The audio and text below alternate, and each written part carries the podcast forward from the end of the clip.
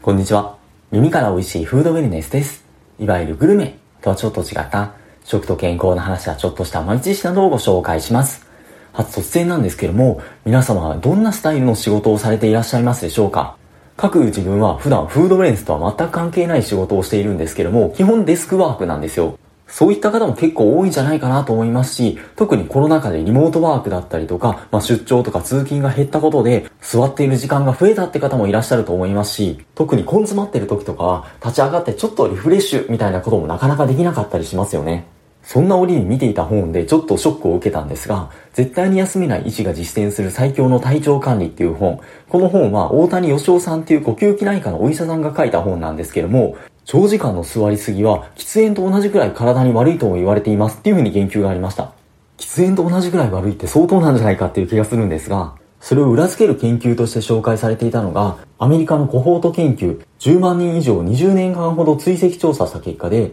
1日6時間以上座っている人は3時間未満の人と比べて、早期に死亡するリスクが約19%高い、死因別に比べているんですが、その中でも心疾患、脳卒中、糖尿病、腎臓病、肺疾患などに特に高かったとのことでした。それを踏まえてこの大谷先生、お医者さんなんで普段診察をされているんですけども、診察の合間に立ったり座ったりとか、電話中とかも立ったり座ったりとかされるそうです。座りすぎのことを英語でセデンタリーっていう風に言って、このセデンタリーに関する報告いろいろあるみたいなんですけども、とは言ってもこの大谷先生みたいに、こまめに立ったり座ったりってなかなかできないと思うんですよね。オフィスにやりすぎたら挙動不審に思われる気がします。どうしたものかと悩ましいですが、でもお茶を飲むくらいだったらできそうな気がしませんでしょうか？昔から、まあ、日本でも世界でもお茶を飲むとほっと一息というかリフレッシュするっていうような文化がありますよね。ニーチャーっていう雑誌の付録に掲載された The Science of Tea Smooth Altering Magic お茶の気分を変える魔法を科学するって感じですかね。コロナ禍では韓国で行われた飲み物の摂取頻度とうつ病発症率との関連を調べた研究っていうのが引用されていて、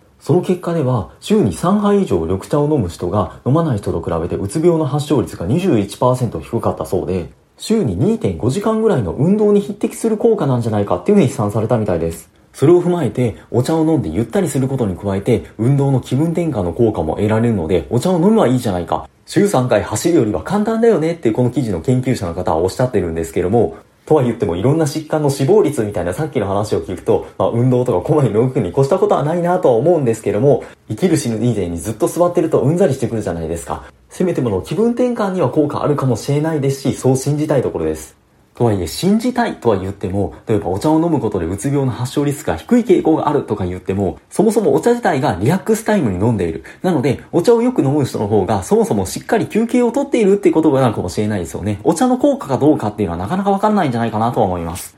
とはいえ、お茶って一番有名なのはカテキンっていう成分だと思うんですけども、それプラス、お茶の旨味成分でもあるテアニンっていうアミノ酸の成分。テアニンのテアは TEA なので、まあ、お茶にしかほぼ含まれてない成分って言われているんですが、テアニンを取ると1時間も経たないうちに、アルファ波っていう脳波が発生して、脳の鎮静作用、リラックス作用があるっていうふうに言われていて、テアニンを取ってもらう人、取ってもらわない人に分けて作業をやってもらった試験でも、ストレスホルモンって言われるコルチゾールの量、唾液に含まれる量を調べたらしいんですけども、その分泌量が減っていて、ストレス反応が軽減されていたっていう報告もあるみたいです。お、お茶を飲んでリラックス、まんざらでもないのかなと思うんですけども、このティアニンっていう成分はもともと玉露から発見された成分で、お抹茶とか、いわゆるいいお茶に多く含まれてるっていう風に言われてるんですよ。玉露とか抹茶とかって作る時に太陽光を遮るようにお茶に覆いをかぶせるらしいんですけど、っていうのもこのテアニンっていう成分は、まあお茶が太陽の光を浴びて光合成をすると、テアニンが分解されてどんどんカテキンに変わっていくんだそうです。それに関わらずテアニンは新茶の方が多いって言われてるらしいんですが、それも同じく太陽の光をどれだけ浴びているかに影響しているみたいです。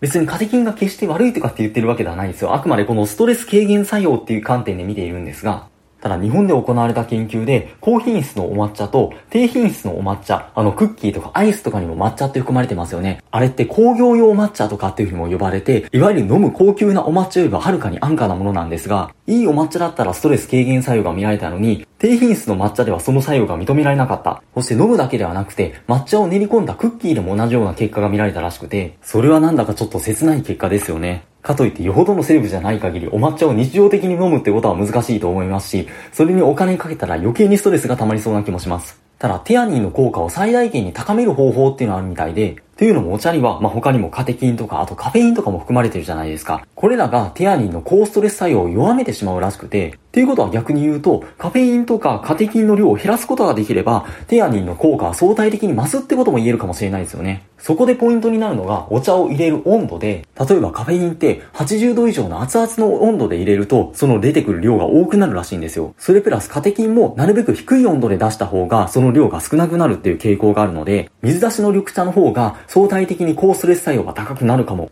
例えば国の研究機関農研機構が行った研究でも、水出しの低カフェイン緑茶でストレス軽減作用が見られた。とりわけ高齢者でその傾向が見られたらしいんですけども、そんな結果が出たりとか、ちょうどこれからの季節暑くなってくるじゃないですか。まあ冷たい方が飲みやすいですし、そういった意味でも水出し緑茶ってメリットがあるかもしれないね。っていうような話をちょうど去年の6月第134回135回で話していたのでもしよろしければっていうようなところではてところでお茶というともちろん緑茶だけではないですよね。世界的には紅茶の方が多く飲まれていると思います。ティータイムは本当に効果があったのかってところなんですが、この点飲んだ直後っていうよりは長期間飲んでもらったってものなんですが、6週間1日4杯紅茶を飲んでもらった人が同じように色付けした飲み物を飲んでもらった人と比べて、作業をした後の唾液中のコルチゾールの量が少なかった。そして参加者の主観的な判断でもリラックス効果がより見られたんだそうです。ちなみにこの研究ってテアニンにフォーカスしているわけではなくて、あくまで紅茶、しかも6週間っていう割と長期間飲んでもらった結果っていうことで、ひょっとするとテアニンの効果だけではないのかなっていう気がしなくもないでしょうか。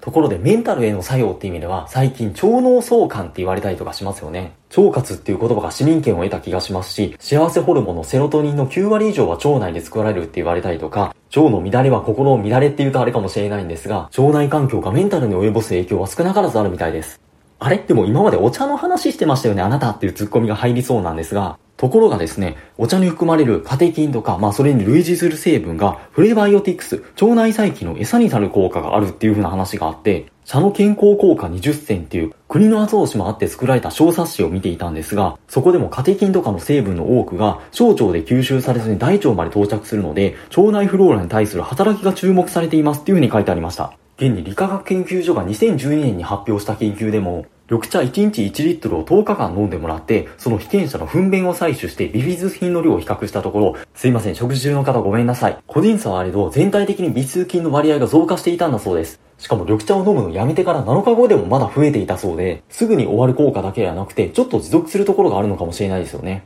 ところでちょっと前に紅茶の話も出てきましたが、緑茶とウーロン茶と紅茶って発酵度合いの違いによるもので、もともとは同じ植物、お茶からできるものなんですけども、緑茶以外のお茶では果たしてどうなんでしょうか？重ねになりますが、食事中の方ごめんなさい。健康な成人の被験者から糞便を採取して、その培養液に緑茶、ウーロン茶、紅茶から抽出したカテキンとかのポリフェノール類をそこに加えて、36時間菌を培養させたっていう研究があるみたいです。え、そうやって調べるんだっていう感じですよね。まあそれはともかく、結果的には培養12時間くらいから徐々にビフィズス菌とか乳酸菌とかの量が増え始めて、培養後36時間後まで増え続けたんだそうです。その勝者はいかにってところなんですが、一番増えたのがウーロン茶で、その次が紅茶っていう結果になったみたいです。元は同じ植物でも酸化の度合いによってカテキンの成分がちょっと変わってくる。カテキンが合体したカテキン重合物って呼ばれたりするんですが、ウーロン茶とか紅茶に特有のカテキン重合物がカテキン類の単体よりも善玉菌の数を増やす効果が強かったんじゃないかっていうふうにも考えられてるみたいです。さらにこの研究では腸内細菌が作り出す短鎖脂肪酸、これが腸の細胞のエネルギー源になったり、腸内環境をさらに改善させたり、腸活の観点でも注目されている物質なんですが、やはり腸の善玉菌が増えたっていうことで、いずれのお茶でもその濃度が増えていた。その中でも紅茶が一番増えていたんだそうです。これは実際お腹の中で増やしたっていうことではないんですが、多少の差あれど、緑茶、ウーロン茶、紅茶、いずれの場合も善玉菌が増えて、かつ悪玉菌も減ったらしいんですよね。そして腸内細菌が作り出す炭鎖脂肪酸の量も増えたってことで、それが結果的にメンタルに影響を与える。まあメンタルだけではなくて、いろいろ言われるお茶の健康効果に間接的にもしかしたら作用しているって可能性はあるかもしれないですよね。忙しくてなかなか息抜きできないよって人もいるかもしれないんですが、お茶を飲んでちょっとした息抜き、そしてそれが腸内細菌の息吹にも繋がるかもしれないなっていう風な話でした。自分でもまさかこんな話の展開になるとは思ってなかったんですが、うーん、そんな話もあるんだ、ぐらいなところで、もちろん他の食生活、腸活っていう観点でもですし、何よりもこまめに休憩、こまめに運動したいですよね。ということで、引き続き素敵なフードレン財布をお過ごしください。本日もありがとうございました。